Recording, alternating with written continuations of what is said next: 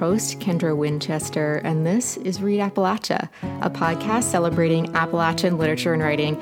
This is episode 20, which is in fact the first episode of Poetry Corner for 2024. Today I'm joined by upfromsumdirt. Uh, welcome to the podcast. Uh, thank you for inviting me. It's uh, a pleasure to be here.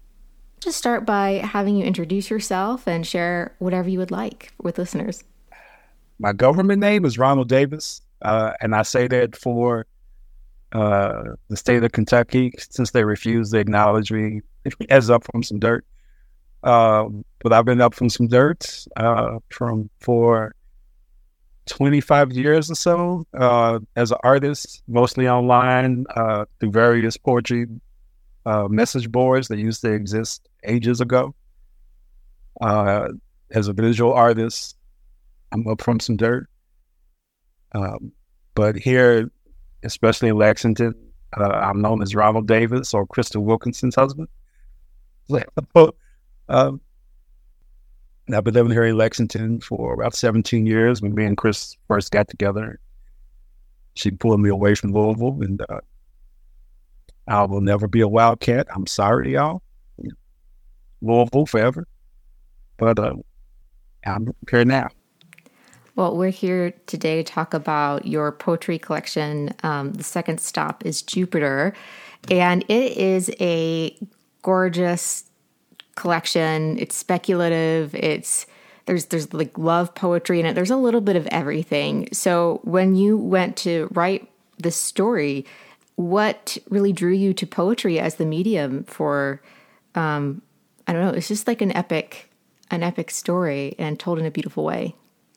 Thank you. I I'm all over the place in my in my writing. I, will admit that. Um, but this and my previous two collections, uh, um, Deifying the Total Darkness and uh, To Emit Teal, uh, and the majority of the poems in this were all kind of written around the same time within within the past 20 years. And when I first saw publication, I sent about 900 pages of poems to my original publisher.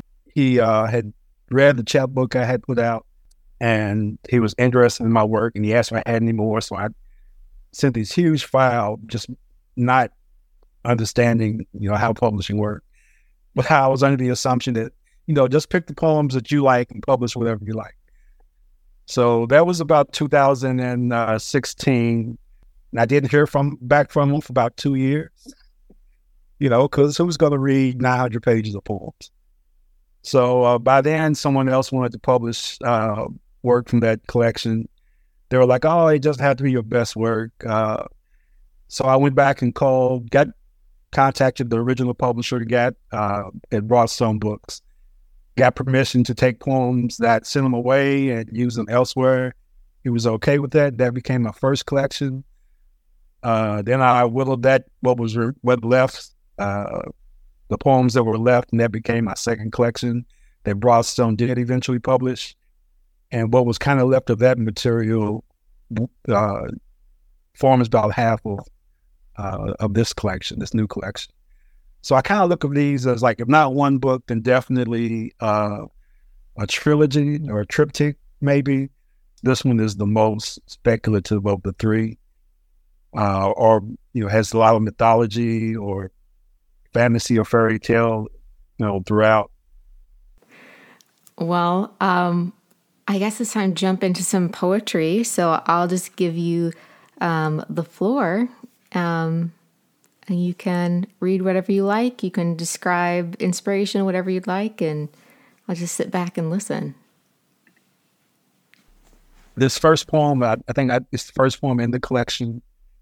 I think it sums up uh, everything about me going into this book and who I was as a child, what my aspirations were as a child.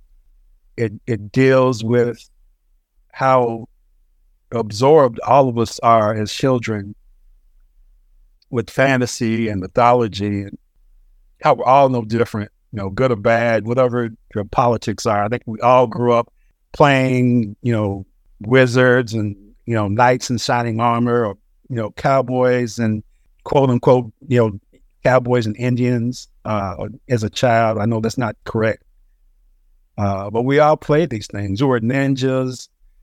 You know, every culture has something that we all pretended to be. You know, uh, across the globe. You know, everything except uh, the, there aren't any African heroes that we pretend to be. No, there's no African warriors. There's no African witches or princesses or you know that that entered into our childhood as kids. It was all you know these Western concepts of of heroism. Now we all play these things. We all identify these because we live in the West. You know, we live in America. Uh, we grow up wanting to be Lone Ranger or you know whatever it might be, Superman. And it's not until I think for Black children, you know, you get to you reach the age of 10 or 12 traditionally that's when the world starts to tell you well you don't look like superman or, you can never be you know you know king arthur. You, you don't fit the, the build for it. So then you know I, identity politics start to come in. You're made aware of these things as a child to blame it on crt or something like that in this day and age is ridiculous because you know, black children are introduced to these concepts of differences in our childhood. It has nothing to do with uh, adults trying to mold us into uh, troublemakers or whatever it is that they, they believe us to be by trying to understand our identity. Society introduces these concepts to us as this difference to us as kids. And, and until we remove that, there's always going to be this back and forth between subcultures or countercultures and the, and what's mainstream. And, this poem kind of addresses that. The hero with an African face. For Duane Jones, John Boyega, Captain Benjamin Sisko, and Tarleton from Earth Colonization. Chapter 1 in the basin of his helmet, the black astronaut skull grows a garden. As a child, I slayed the dragon, dashed through all the flames to kill the witch, ending a curse, freeing the village. As a child, I saved every damsel, dairy maid or royal, was gifted keepsakes by their kings, every possession kindly offered, their coins, their crowns, their daughters pledged their hands to me, their champion knight, and every narrative I deeply knelt. I ousted aliens as a child, riding comets bareback through cosmic alleys, the only astronaut who could, until dangers were thwarted and, the- and for such theatrics, the earth thickened with ticker tape beneath my feet, making moonscapes of Main Street, and at command to my side flooded a throng of starlets, gifting keys to the city.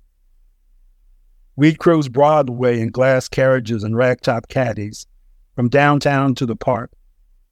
Past cheering throngs and their cameras, reporters ran through their mirrors, raising inquisitive hands as I recounted each deed.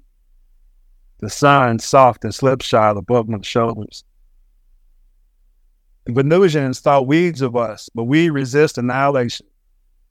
What fine regalia our inalienable black joy but in real life, I was a small, tender child, a sweet black child with gerrymandered precocity, not free to be the exemplar, just another black agitator. My soul, whatever that was, molded into shape by commodifying media and this monopolizing imagination. I was told my kind had the most of it, this soul, that I should face it that I should take this once in a lifetime adulation and nurture it on gridirons and hardwood sponsored by Wilson and Adidas. But in real life, the black soul is just a construct of white guilt, for I was born not a soul, but a living body. Chapter 2 My dark heart is centripetal, not centripetal. Melanin and abundance, or its lack, weaponized into political meaning, this pollution of some so called empowerment as foundation for my existence, this plantation for Black activism, where noncompliance is grown for white academy, and its capitalism, where the theater of diversion is sold as the progressive stance. Whiteness with its tactical paternalism, the idol worshiping of idle hands, branded as patriotism for all Black people. An arbalest made of empathy and their periodic table of Black mythical seamen and the mystical Black hymen. Just seasoning and athleticism and crooning, all conflated as Black natural spirit. Chapter 3 In 2021, a launch probe circles the sun to measure its breath, to touch its hem. But what we thrum isn't a drum roll for the spiritual, it's only us. Fed up and sad as fuck at what you've done or didn't. My salt lick of language is kryptonite. The round ass of my history defying assumptions of gravity. My lungs at maximum capacity of sadness isn't the echelon of soul. It's just the edification of oppression an unasked for forgiveness that stifles humanity. But I never yearned to hunger you, never hankered yielding to the taut pale automaton of austere mythology. You see, I've come to euthanize the, the Hydra. I never had the desire to tame or pet name it, because here, behind every grain of gold, there be monsters. Chapter 4 For much of its orbit, Pluto is closer to our sun than Neptune. Like every good child, I'm only here to kill the dragons. But will they perceive any old soul to sing that song, I, the beautiful bard, not just soul singing chattel? I will not let you harden my heart as pardon for your guilt. Black skin is no physical disfigurement, nor is it the iconographic emblem for painful endurances. Not like your renditions of me in my clean black hoodie, beneath which I am always the hero, have always been. The second poem is more uh, surreal, uh, more imaginative. Uh, I think it deals with the muses that call me into writing. It's called Abstract Africana. Dark poems wobble on axis, wander into next orbit.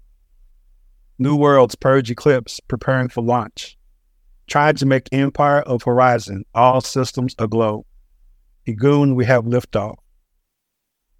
But what is a maiden voyage to a stolen people? Last night I tore off my head and from its sable pelt poured a thousand poems, a beautiful discolored dialogue with its pages singed. My forehead ripped from its hinges, my inner voice is spinning in outer spaces like a million cosmic lampposts, signaling Elegba's ancient analog. Every hair on my disconnected head its own cathedral, coiling into God's unkept lighthouse. The oscillation of the black bucolics, a southern filter with a touch of botulism, came these, this compost of neck bones, this ancient beacon, a concordance of insight mapping tongue, where inner lights softly refrain, a strobing into promise, a sloping away from silence, the cognitive concurrency of the soul and summit, my severed head, head serving as halfway house for broken history, becoming the globe around which my ngungun safely swoon looking to gild moons of my own for planets within themselves. A home away from home where life and language are tethered as one, where mouth and this very moment are infinite, conjoined. From the black hole of a headless body, the booster rockets are falling away, and I'm sure I'm hearing roosters. Can you not hear them? I hear them, each and every one.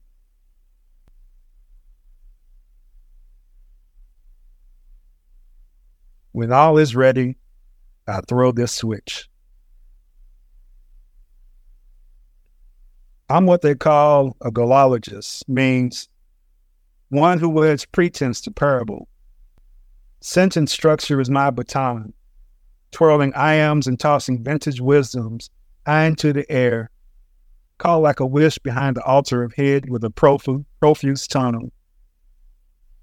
I snatch science from the nonplus like a dead language, but I don't rely on hope. I'm a supplicant surgeon, and there's no mendicancy to this mysticism. I don't deal in lack of faith or lack in skill. I'm dope for real, player. Believe that. My portfolio, a new age mojo bag, uh, kind of juju synthesis, and the headline on my nation sack says, "Born under a bad mood by profession." The apothecary of my lips, blue and green. Contract is void if seal is broken. My sinuous slang slays a bull. Each poem pulls in the puddle of blood. Coagulated colloquialism where breath is facsimile for afterbirth. There are calories in my excrement. My physical word, all oxtails and onyx. And there is infinity, of not adinkra, in my bottom line. Poet writs a white collar, is a blue collared college worker, is a black hollerer, a barking hyacinth. And because my butterflies are prone to bite, my fabulism warrants a fine print. Caution. Black poet conjures on a closed course. Please don't try this shit at home.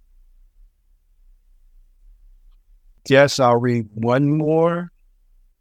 Uh, I know my poems are kind of long, uh, but I think it's important. The the second part of this collection is, is divided up into three sections called four because there's a hidden section at the back.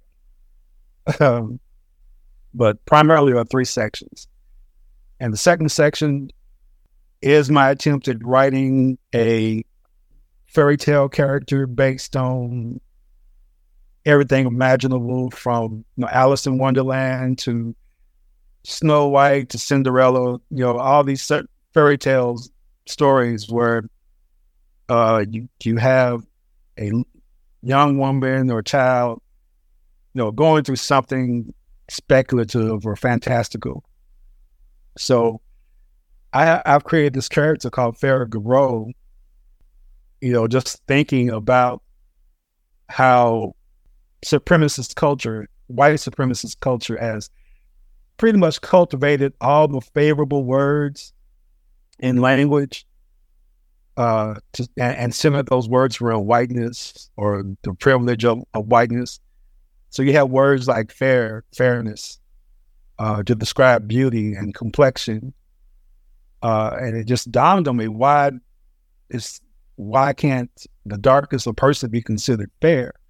Why does fair skin have to only solely mean uh, whiteness? Why can you not be, you know, black? Why can it not refer to a, the smoothest in complexion, regardless of your skin tone? So, uh, me naming my character Fair with the alternate spelling is just me trying to say, well, anyone can be fair skinned if your definition isn't limited to, um, you know, this Western concept of what fair beauty means. So I have fair and then Gabbro is a type of uh, cloud or even a uh, igneous rock formation made from lava. So, you know, I have this combination of fairness and this roughness of of terrain uh, in her name. And uh, you know, throughout these stories, I think there's 36 poems of her in this Gabro suite uh, of various ages. She appears as a spirit in some. In some, she's you know a teen, and others she's at the end of her life. So I think I should read at least one poem from this collection and I'll read this one. Uh, it's a shorter poem in, in this collection. Uh, trying to make up for the lengthy poems I've read so far in ballads. Uh, Farrah Gabro in the land of Al Ife. And Al Ife is a play of uh, the Nigerian uh, origin stories uh, Ife is a is a city uh, in uh, Yoruba in, in Nigeria and Yoruba folk tales and uh, where the gods first came to earth and settled. Uh, sort of like heaven on earth. So I've corrupted that that term because I'm African American and And Africans in America, we struggle to maintain the traditions that were lost to us through slavery, uh, where we were told to forget, you know, all our history and understanding of of ourselves and our connect, connection to the land. So, uh, so I touch upon that with with, with the title instead of instead of it being I L E dash I F E as it is in Yoruba. Uh, I've spelled it Al Iffy, I F F Y. Farragabro in the land of Al Iffy. After Carroll's Alice, after Tutuola's ghost. Shrink into sun, the blue sky slung in your contingent gown, feet to ass towards moon. Full stop at beach, out a whalebone door toward the sand. Its driftwood knob, open portal if cursed and shadow haunted. If distraught and seeking shelter, stepping down into soft heavens, black oceanic palms, a calm wine tinkerer tinkering within the gourds, a bomb blam for the mad chatter from the dread blight of the sad hank's white hair. Escape the night as a queen of heart, making domino of constellations, weaving through nonplussed wonderland, your saga of hexes, your cattle wall a pillar of ghosts. Well, those are beautiful, um, and I was following along in my my print edition as well. And uh, before uh, before we leave, I did want to ask you: Are there any poetry recommendations that you would like to share with listeners? Yes. One of the poets I'd like to recommend are uh, always, always Ishmael Reed. Uh, his works continue to be uh, biblical for me. His novel, uh, Mumbo Jumbo, uh, and his collections of various poems. Uh, my favorite poem is probably I'm a Cowboy in the Boat of Ra. It is just outlandish and mythical and down to earth. And I love that poem. So Ishmael Reed and Lucille Clifton, um, I highly recommend her. And uh, Saida Agostini uh, is, uh, I guess I'm a contemporary poet. Not the Ishmael Reed that's a contemporary, but he's almost 90 years old or so. So I don't think we we don't venerate our elders uh, like we should. So I think we tend to. I don't think he gets the proper praise uh, that other iconic uh, poets get. But but Agostini's uh, "Let the Dead In" it deals with uh, some speculative themes and fairy tale themes. That has stayed with me, and I, I love that collection. Well, I will make sure to link those in the show notes for folks to go find. Um, but, well, thank you again for coming on the show. It was lovely to have you. Oh, thank you. I appreciate you being, uh, inviting me. This is wonderful. Okay, friends, that's our show. A heartfelt thank you to upfromsumdirt for coming on the show today. You can find his social media links and website in the show notes. And like I mentioned earlier, you can find all the myriad of ways of supporting Read Appalachia on readappalachia.com. And you can find us across social media at Read Appalachia. And you can find me across social media at KD Winchester. Make sure to join us the next time for our episode all about the cost of writing. Until then, happy reading.